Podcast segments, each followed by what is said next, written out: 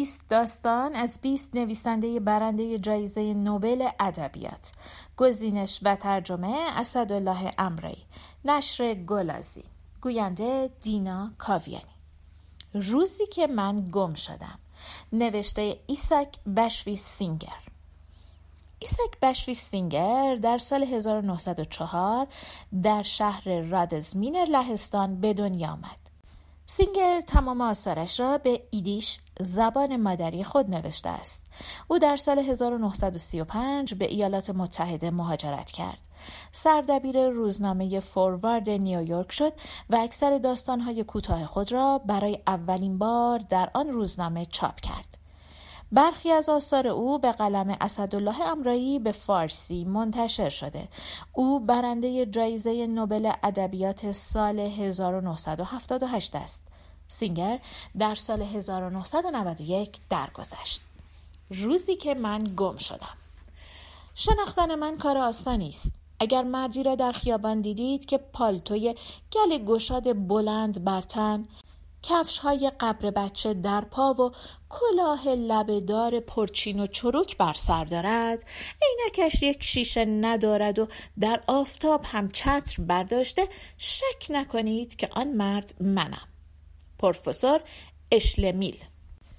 راستی تا یادم نرفته بگویم سرنخ دیگری هم برای شناختن من هست و ردخور ندارد. جیب هایم همیشه پر از روزنامه و مجله و کاغذ است. کیف دستی هم دارم. آن هم یک کاسه پر است و درش به زور بسته می شود. خیلی دست و پا چلفتی و چلمن هستم. هر وقت می خواهم به بالای شهر بروم خودم را پایین شهر میابم و هر موقع به شرق می روم سر از غرب در میآورم همیشه خدا دیرم می شود و هیچ کس به یدم نمی ماند. همیشه بار و بندیلم را جا می‌گذارم و روزی صد بار از خودم می‌پرسم قلمم را کجا گذاشتم پولم کجاست؟ ای داد و بیداد دست مالم کو دفترچم کدام گوریست؟ من از آنهایی هستم که به پروفسور کم حافظه معروف هستند. سال هاست که در یک دانشگاه فلسفه درس می دهم و هنوز برای پیدا کردن کلاس درسم درد سر دارم. آسانسور دانشکده هم با من سر ناسازگاری دارد. وقتی می‌خواهم به طبقه آخر بروم مرا به زیر زمین می‌برد و کمتر روزی است که درش روی من بسته نشود. درهای آسانسور دشمن بزرگ من به شمار می‌روند. علاوه بر گیجی مدام و گم کردن چیزها فراموشکار هم هستم. با پالتو وارد قهوه خانه می شوم و وقتی بیرون می آیم پالتو تنم نیست. تازه وقتی یادم میآید به خاطر ندارم که در کدام قهوه خانه بودم. کلاه و کتاب چتر و بارانی و بدتر از همه دست نویس هایم چپ و راست گم می شود شبی عجله داشتم به خانه برسم. تاکسی خبر کردم. راننده تاکسی گفت کجا؟ و من به یاد نمی آوردم که خانم کجاست. گفتم به خانه می روم حیرت زده پرسید خب خانه حضرت عالی کجاست؟ گفتم چه عرض کنم؟ یادم نمی آید. گفت اسم شریفتان گفتم پروفسور اشلمیل راننده گفت پروفسور من شما را تا دم یک باجه تلفن می‌برم راهنمای تلفن را ورق بزنید و نشانی منزلتان را پیدا کنید بعد مرا تا اولین داروخانه سر راه برد. در داروخانه یک باجه تلفن عمومی بود. پیاده که شدم راننده بیمروت صبر نکرد و تخت گاز رفت. هنوز وارد داروخانه نشده بودم که یادم آمد کیفم را در تاکسی جا گذاشتم. دنبال تاکسی دویدم و داد زدم کیفم کیفم. ولی تاکسی دیگر از بانگرس من دور شده بود. در داروخانه کتابچه تلفن را برداشتم و ورق زدم. زیر حرف ش را که نگاه کردم سرم سود کشید. هفت هشت اشلمیل را ردیف کرده بودند. اما اسم من میان آنها نبود. همان موقع یادم افتاد که چند ماه قبل همسرم تصمیم گرفت که اسممان را از دفتر راهنمای تلفن حذف کنیم. دلیلش هم منطقی بود دانشجویان من شب و روز نمی شناختند و دم به ساعت مزاحم می شدند تازه گذشته از آن گاهی کسانی که با اشلمیل های دیگر کار داشتند اشتباها شماره ما را می گرفتند. مانده بودم چه خاکی بر سرم بریزم و چطور به خانه بروم. معمولا نامه هایی را که برایم میفرستادند در جیب بغل میگذاشتم اما از بخت بعد آن روز جیب هایم را تمیز کرده بودم. از طرف دیگر از غذا آن روز سال روز تولد من بود و همسرم دوستانمان را برای شام دعوت کرده بود.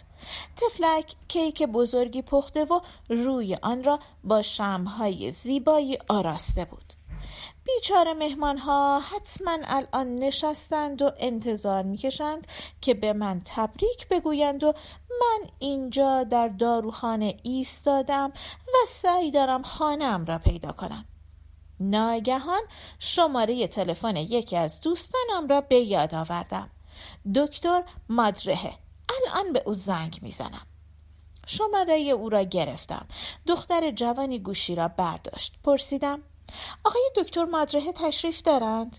دخترک جواب داد خیر گفتم خانمشان هم نیستند؟ گفت نه هر دو بیرون رفتند گفتم نمی‌دانید کجا می شود پیدایشان کرد؟ گفت من پرستار بچه هستم آقا و خانم به مهمانی منزل پروفسور اشلمیل تشریف بردند اگر پیغامی دارید بفرمایید به ایشان بگویم چه کسی تلفن زده بود گفتم. پروفسور اشلمیل. گفت آقا و خانم یک ساعت پیش راه افتادند و به منزل شما رفتند. گفتم ببخشید می‌دانید کجا رفتند؟ گفت الان که عرض کردم آنها به خانه شما رفتند. گفتم خانه مرا می‌شناسید؟ گفت مسخره کرده اید آقا. بعد از دقایقی اسم و شماره تلفن بعضی از دوستان دیگر را به یاد آوردم. به تمام آنها تلفن کردم.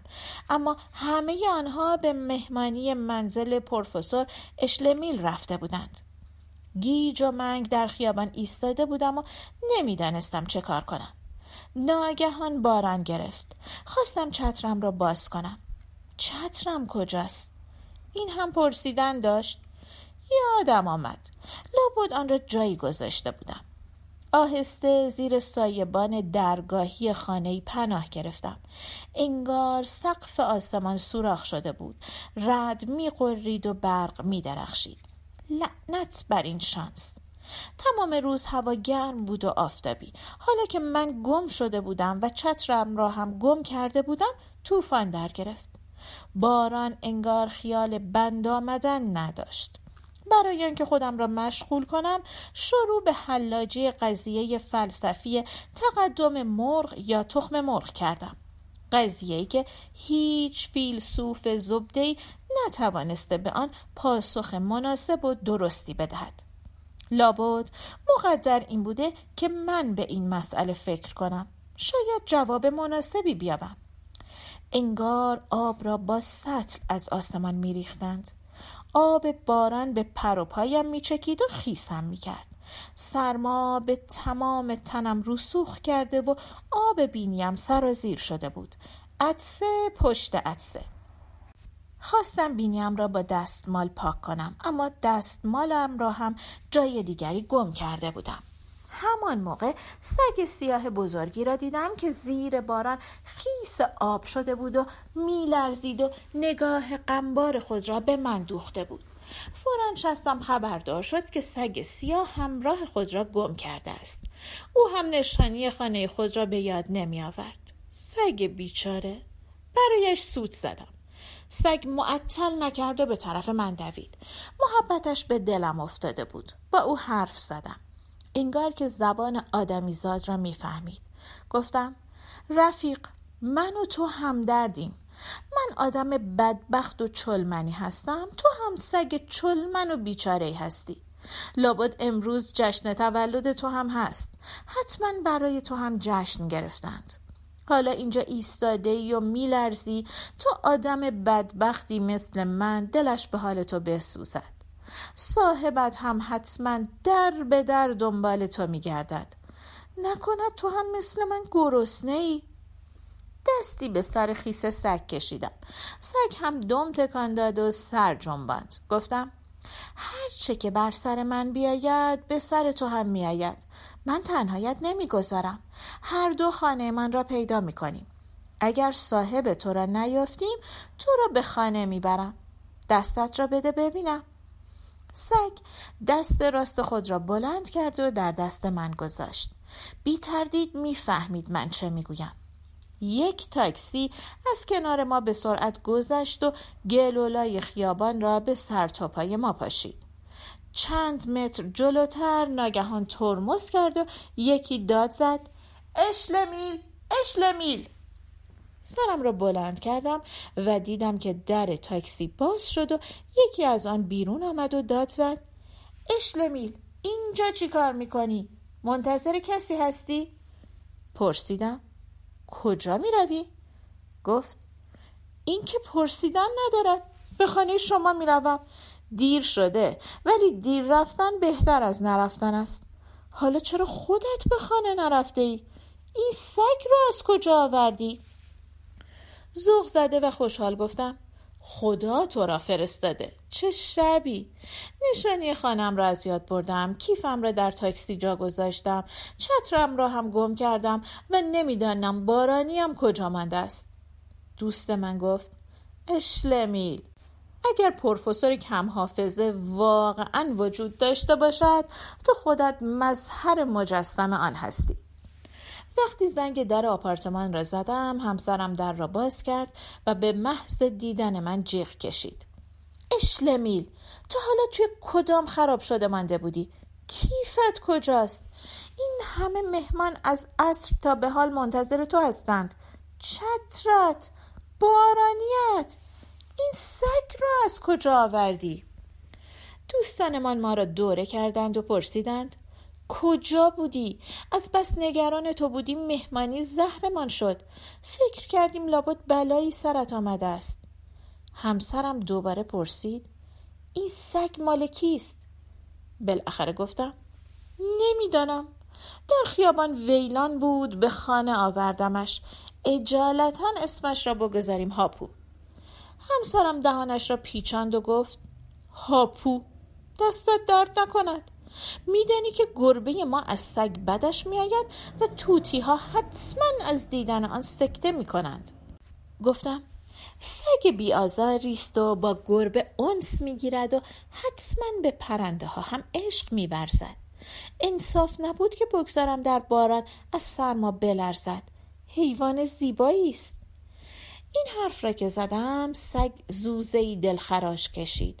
گربه به داخل اتاق دوید. سگ را که دید پشت خم کرد و به سوی او پرید. انگار می‌خواست چشم او را درآورد. توتی ها هم در قفس هایشان پرپر می‌زدند و جیغ و داد سر دادند. آشفت بازاری بود که بیا و ببین. دلتان می‌خواهد پایان ماجرا را بدانید؟ هاپو هنوز هم در خانه ما میماند. او و گربه با هم حسابی اخت شدند. همسرم هاپو را از من بیشتر دوست دارد. هر وقت سگ را بیرون می‌برم زنم می‌گوید حالا نشانی خانهتان یادتان نرود. هر دویتان را می‌گویم. البته کیفم را هیچ وقت پیدا نکردم. چتر و بارانی را هم همینطور. مثل همه فلاسفه پیش از خودم از خیر حل معزل مرغ و تخم مرغ هم گذشتم در عوض نوشتن کتابی را شروع کردم با عنوان خاطرات اشلمیل البته اگر دست نوشته ها را در تاکسی، رستوران و یا نیمکت پارک جا نگذارم به زودی آن را خواهید خواند. اجالتا این بخش را به عنوان نمونه داشته باشید. پایان